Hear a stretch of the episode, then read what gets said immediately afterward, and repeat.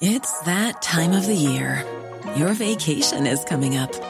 You can already hear the beach waves, feel the warm breeze, relax, and think about work. You really, really want it all to work out while you're away. Monday.com gives you and the team that peace of mind. When all work is on one platform and everyone's in sync, things just flow wherever you are. Tap the banner to go to Monday.com. There's never been a faster or easier way to start your weight loss journey than with PlushCare. PlushCare accepts most insurance plans and gives you online access to board-certified physicians who can prescribe FDA-approved weight loss medications like Wigovi and Zepbound for those who qualify. Take charge of your health and speak with a board-certified physician about a weight loss plan that's right for you. Get started today at plushcare.com slash weight loss. That's plushcare.com slash weight loss.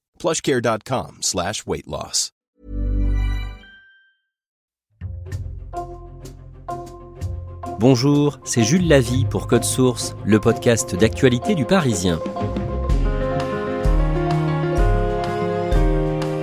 À 23 ans, Yannick Noah remporte Roland Garros, l'un des quatre tournois de tennis les plus prestigieux au monde, l'un des quatre tournois du Grand Chelem. Depuis, Marie Pierce a remporté Roland Garros en 2000, mais chez les hommes, aucun Français ne s'est imposé porte d'Auteuil. Code Source raconte aujourd'hui la victoire de Yannick Noah il y a tout juste 40 ans, avec Eric Brunat, journaliste au service des sports du Parisien, spécialiste tennis. Éric Brunat, en 1991, Yannick Noah est capitaine de l'équipe de France de tennis et cette année-là, à Lyon, le dimanche 1er décembre, la France est en finale de la Coupe Davis contre les États-Unis, dernier jour de cette finale. À l'époque, ça fait 59 ans que la France n'a pas gagné la Coupe Davis et la France, ce week-end-là, à Lyon, reçoit les États-Unis de André Agassi et Pete Sampras. Nous sommes le dimanche après-midi, la France mène 2-1 après les trois premiers matchs et Guy Forger affronte Pete Sampras. Donc si Guy Forger l'emporte, la France décroche le saladier d'argent.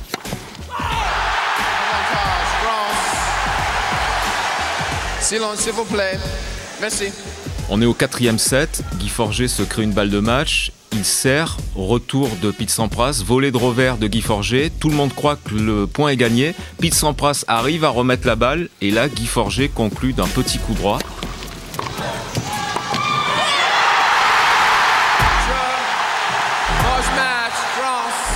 Et c'est l'extase, euh, tout le monde se jette sur lui, euh, Yannick Noah le premier, Henri Lecomte qui faisait partie de l'équipe à l'époque. La France est en ébullition. Henri Lecomte est ici, euh, tout en larmes. Fabuleux, c'est fabuleux. Guy vient de nous dire c'est le plus grand jour de sa vie. J'ai même aussi, je peux pas m'arrêter de pleurer. Et le souvenir extraordinaire de cette journée-là, de cette soirée-là, c'est tout un stade qui va chanter Saga Africa, qui à l'époque est l'hymne du chanteur Yannick Noah, qui vient de sortir quelques semaines auparavant. Et toute l'équipe de France se lance dans une folle sarabande, fait une énorme chenille dans le Palais des Sports. Et la France chante Saga Africa avec Noah et les siens. Saga. Attention. Saga. Ambiance. Saga. Éric Brunat, aujourd'hui vous allez nous raconter la victoire qui a permis à Yannick Noah d'entrer dans la légende du sport en France, sa victoire à Roland Garros en 1983. Vous avez signé une série de cinq articles sur ce sujet sur leparisien.fr, mais d'abord il faut rappeler qu'en 1983, le sport français brille beaucoup moins qu'aujourd'hui au niveau international. En 1983, déjà, la France est beaucoup moins présente au niveau des sports collectifs, qui lui ont rapporté tant de titres plus tard. On peut dire que le sport français tient en quatre grandes personnalités le pilote automobile Alain Prost, le cycliste Bernard Hinault, le footballeur Michel Platini et Yannick Noah. Yannick Noah est né le 18 mai 1960 à Sedan, dans les Ardennes. Qu'est-ce qu'on sait de son enfance? Alors Yannick Noah est né à Sedan tout simplement parce que son père Zachary, qui est camerounais, était footballeur professionnel à Sedan. C'était le défenseur de l'équipe, il a gagné d'ailleurs une Coupe de France en 1961.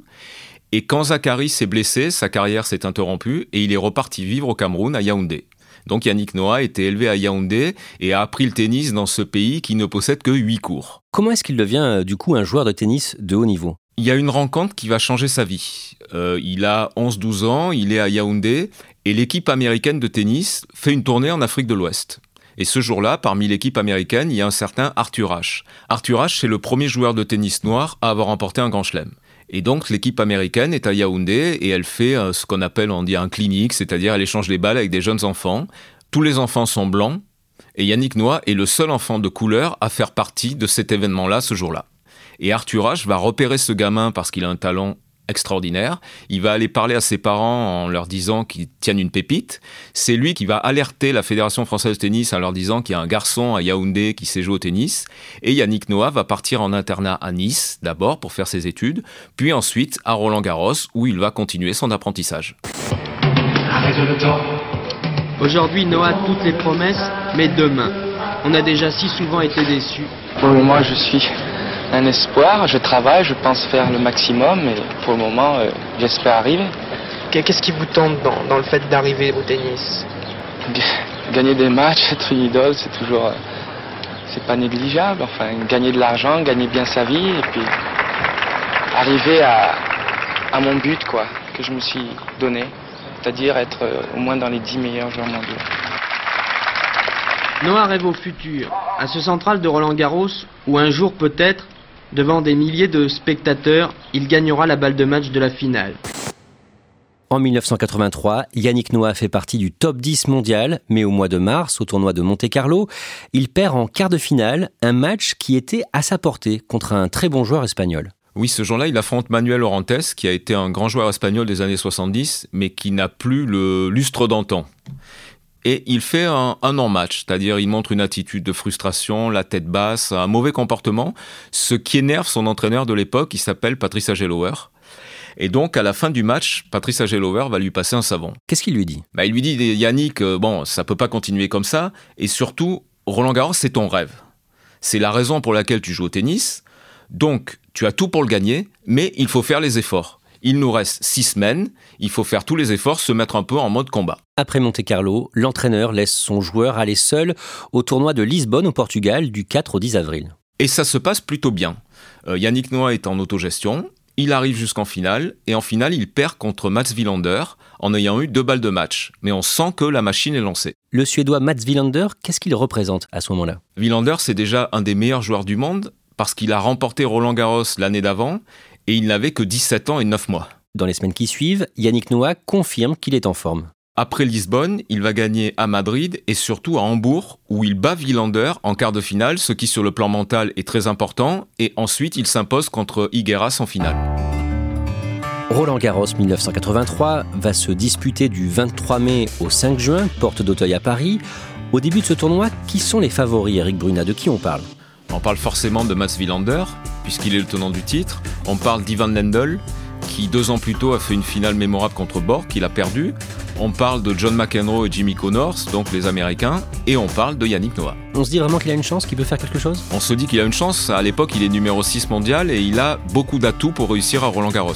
Yannick Noah est déjà une grande star à ce moment-là, tous les journalistes s'intéressent à lui. Eric Bruna, que fait-il avec son coach avant l'événement pour euh, préparer Roland Garros? Il décide de se cacher. Yannick Noah possède une maison à Nainville-les-Roches dans l'Essonne et son coach lui dit on n'a qu'à aller se planquer là-bas, on va trouver un petit club et on va se mettre au vert, mais sans que personne soit au courant. Donc il va contacter le président du club de La Rochette, près de Melun, se mettre d'accord avec le président du club pour disposer d'un cours couvert et, d'un cours extérieur en terre battue. Et pendant une semaine, ils vont arriver tous les deux à garder le secret et à s'entraîner euh, tous les jours à Nainville-les-Roches. Est-ce que Yannick Noah et son entraîneur sont confiants? Après cette grosse semaine de préparation, ils sont plutôt confiants, à tel point que quand Yannick Noah vient à Roland Garros faire sa traditionnelle conférence de presse d'avant-tournoi, son entraîneur, qui n'est pourtant pas toujours extrêmement optimiste, va dire celui qui battra Yannick sur ce tournoi devra vraiment être très très fort. Yannick Noah entre dans la compétition le mardi 24 mai face à un joueur suédois, un certain Anders Jarid, qui l'écarte en trois manches, 6-1, 6-0, 6-2.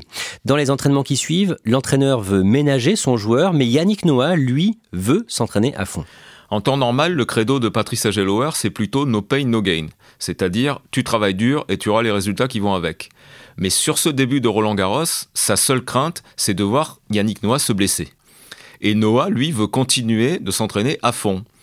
Donc, à l'entraînement, il y a des gros chariots de balles et Agelower envoie les balles pour faire taper Noah.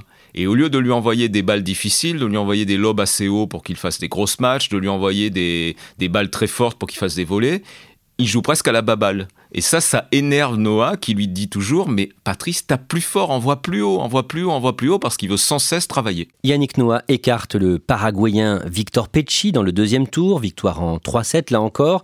Mais le 27 mai, pendant son troisième tour contre un Américain, Pat Dupré, Yannick Noah est inquiété dans le premier set. Noah au premier plan sur votre écran, opposé à l'Américain Pat Dupré. Yannick Noah est inquiété un peu à la surprise générale parce que Pat Dupré n'a pas du tout le profil d'un joueur de terre battue.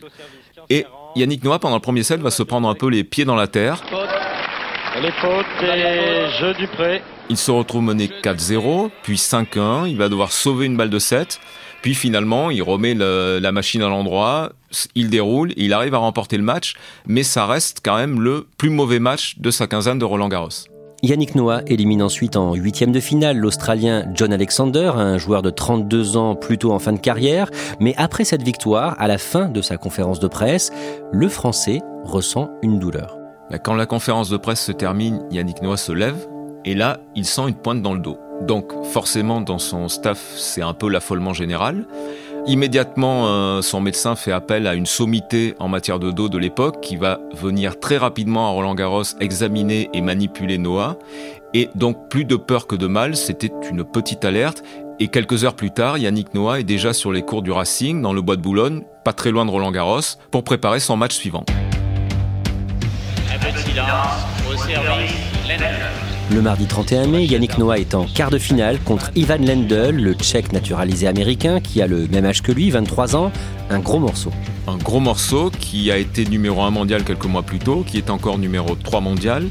Et surtout, Lendl contre Noah, c'est la glace contre le feu. Tous les deux se connaissent depuis les cadets, ils ont joué plein de fois l'un contre l'autre. Et on va pas dire qu'ils ne peuvent pas se voir, mais en tout cas, ils ne s'aiment pas beaucoup parce qu'ils sont aux antipodes. Ils sont comment l'un et l'autre? Ce sont deux personnalités totalement différentes. Yannick Noah, c'est le showman, le joueur extraverti, le joueur qui se rue au filet, qui volait dans tous les sens. Landel, c'est la rigueur, le métronome de fond de cours, qui a toujours un faciès euh, triste, on peut le dire, alors que Noah incarne plutôt la joie de vivre. Donc ils sont vraiment totalement opposés. Comment se passe le match? C'est un combat acharné. Pour la première fois du tournoi, Yannick Noah va perdre un set. Landel va de bon cœur et il possède maintenant deux balles de 7, deux balles de troisième set. Il mène 2-7-0, il perd le troisième set. Là, il y a un peu d'inquiétude dans son clan de voir Lendl, euh, qui a été finaliste deux ans auparavant, peut-être revenir au score ou reprendre le dessus. Et là, ça va être une démonstration. Yannick Noah gagne le quatrième set 6-0. Yannick Noah qui s'est tourné vers sa famille et qui réalise la meilleure performance de sa carrière à Roland Garros. C'est l'un des plus grands matchs de sa carrière. Yannick Noah qui bat donc Ivan Lendl en 4-7 et 2h43 minutes. Je vous rappelle le score 7-6, 6-2, 5-7, 6-0. À ce moment-là, un autre Français a remporté son quart de finale, Christophe Roger Vasselin, qui a battu le numéro 1 mondial, l'Américain Jimmy Connors. Et le lendemain, Yannick Noah et son coach, Patricia Gelower, voient que Christophe Roger Vasselin est entouré d'une nuée de journalistes pour suivre son entraînement. La scène se passe au Racing, dans le bois de Boulogne. Yannick Noah et Patricia Gelower sont en train de terminer l'entraînement et depuis le début du tournoi, ils ont assisté pour avoir un cours à eux, discret, au calme, pour se préparer tranquillement, et refusent toute sollicitation des journalistes en dehors des conférences de presse.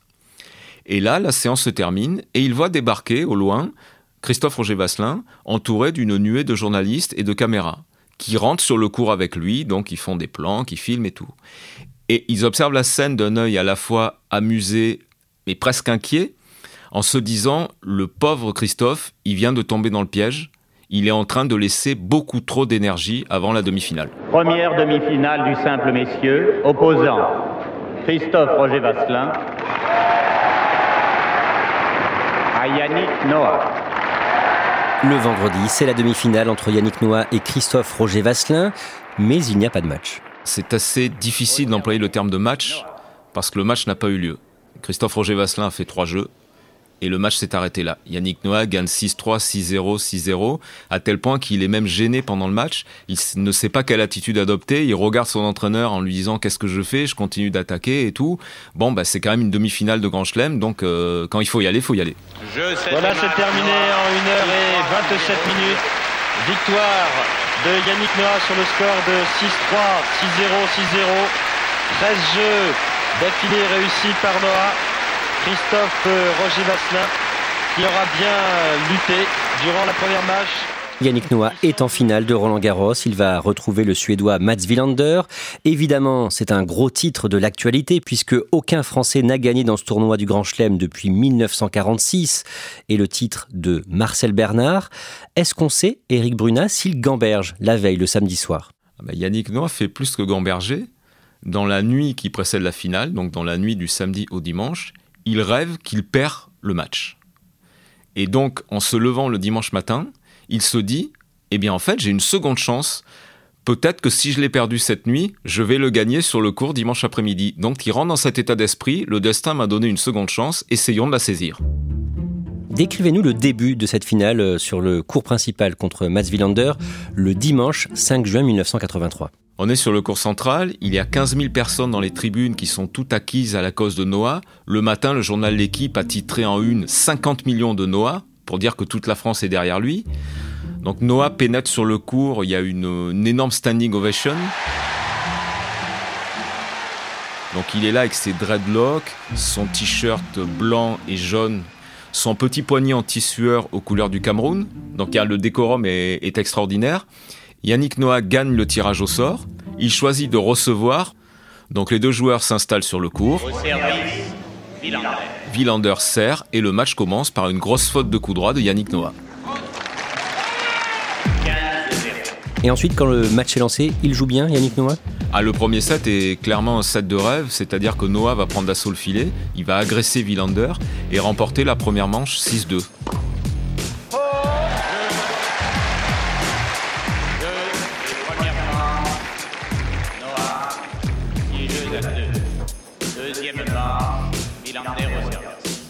Ensuite, le combat s'équilibre dans le deuxième set, mais Noah reste encore bien devant et remporte le deuxième set 7-5. À la fin du troisième set, le Suédois fait un peu douter le Français. Parce que les deux joueurs arrivent au tie-break, à 6 partout. Et Villander, il faut savoir que ce n'est pas n'importe qui, parce que c'est d'une part le tenant du titre, mais surtout il vient de jouer 13 matchs à Paris dans sa carrière, et il les a tous gagnés. Donc Villander est quand même un sacré client. Et Noah commence à avoir des crampes. Avec la tension, forcément, c'est plus que serré. Il arrive à se créer une balle de match. Mais Villander la sauve par un superbe lob.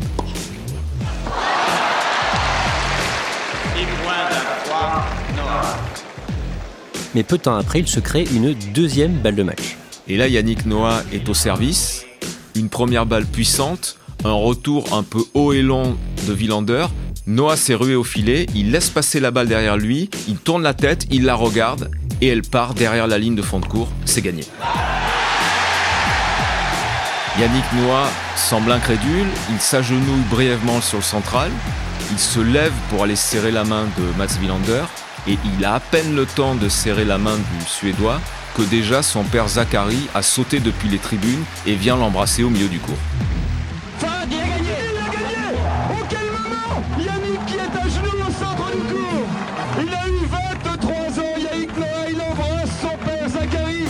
Madame, Monsieur, bonsoir. 2h25 minutes. 2h25 minutes de bonheur, d'inquiétude, d'émotion, de chaleur, de sueur pour les deux joueurs qui se sont affrontés cet après-midi en finale à Roland-Garros.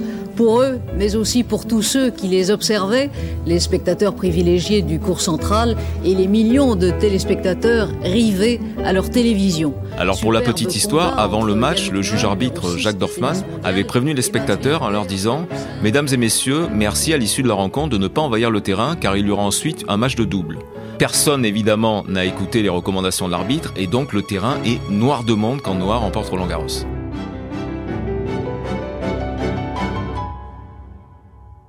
Yannick Noah, son coach et tous leurs amis font ensuite la fête dans sa maison dans l'Essonne où il s'était isolé pour préparer la compétition. Il y avait tellement d'invités ce soir-là dans la maison d'Yannick Noah qu'on avait l'impression que le monde entier était là-bas. Globalement, la soirée s'est surtout passée autour et dans la piscine, parce que les invités n'ont fait qu'y plonger, y revenir, repartir, etc. Avec un gros concert de téléphone. Téléphone, à l'époque, c'était un gros groupe de rock en France et c'était surtout de très bons amis Yannick Noah. Donc l'ambiance a été extraordinaire. Éric Bruna, après cette victoire, Yannick Noah a fait une dépression. Yannick Noah a eu beaucoup de mal à gérer ce nouveau statut, à gérer ses nouvelles attentes autour de lui, les attentes à la fois de l'extérieur et ses propres attentes. Donc il a eu quelques mois difficiles après euh, Roland Garros. Il a choisi de s'exiler à New York. Il est parti vivre aux États-Unis pour échapper un peu à cette pression de la France, pour changer un peu d'entourage, changer un peu d'univers. Donc effectivement, il a eu beaucoup de mal à digérer ce titre. Trois ans plus tard, en 1986, Yannick Noah était en très grande forme et il faisait partie des favoris de Roland Garros. Son entraîneur, Patrice Agelower, donc il a accompagné pendant 11 ans dans sa carrière, pense vraiment qu'en 1986, il était peut-être plus fort qu'en 1983. Mais il a subi un concours de circonstances quand même assez rare qui a fait qu'il n'a pas pu aller au bout de son rêve. Lequel?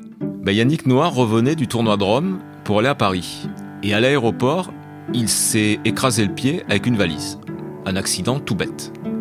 Pour se soigner plus vite avant Roland Garros, il s'est fait prêter une machine laser pour accélérer la cicatrisation de la blessure. Et en utilisant la machine, Yannick Noah s'est brûlé. Et il a donc fait les trois premiers tours de Roland Garros avec cette blessure vraiment dans la souffrance. Et la souffrance était trop forte et avant son huitième de finale, Yannick Noah a dû déclarer forfait.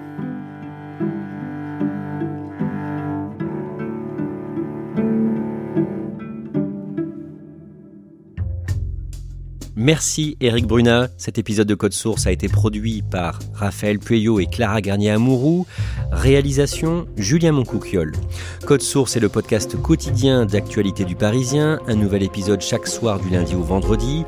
Abonnez-vous sur une application audio comme Apple Podcast, Google Podcast, Spotify ou encore Amazon pour nous retrouver plus facilement. Vous pouvez nous écrire directement code source at leparisien.fr.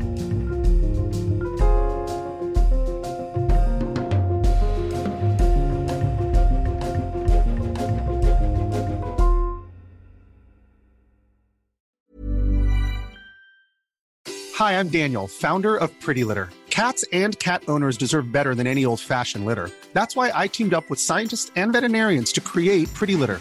Its innovative crystal formula has superior odor control and weighs up to 80% less than clay litter. Pretty Litter even monitors health by changing colors to help detect early signs of potential illness. It's the world's smartest kitty litter. Go to prettylitter.com and use code ACAST for 20% off your first order and a free cat toy. Terms and conditions apply. See site for details. Planning for your next trip?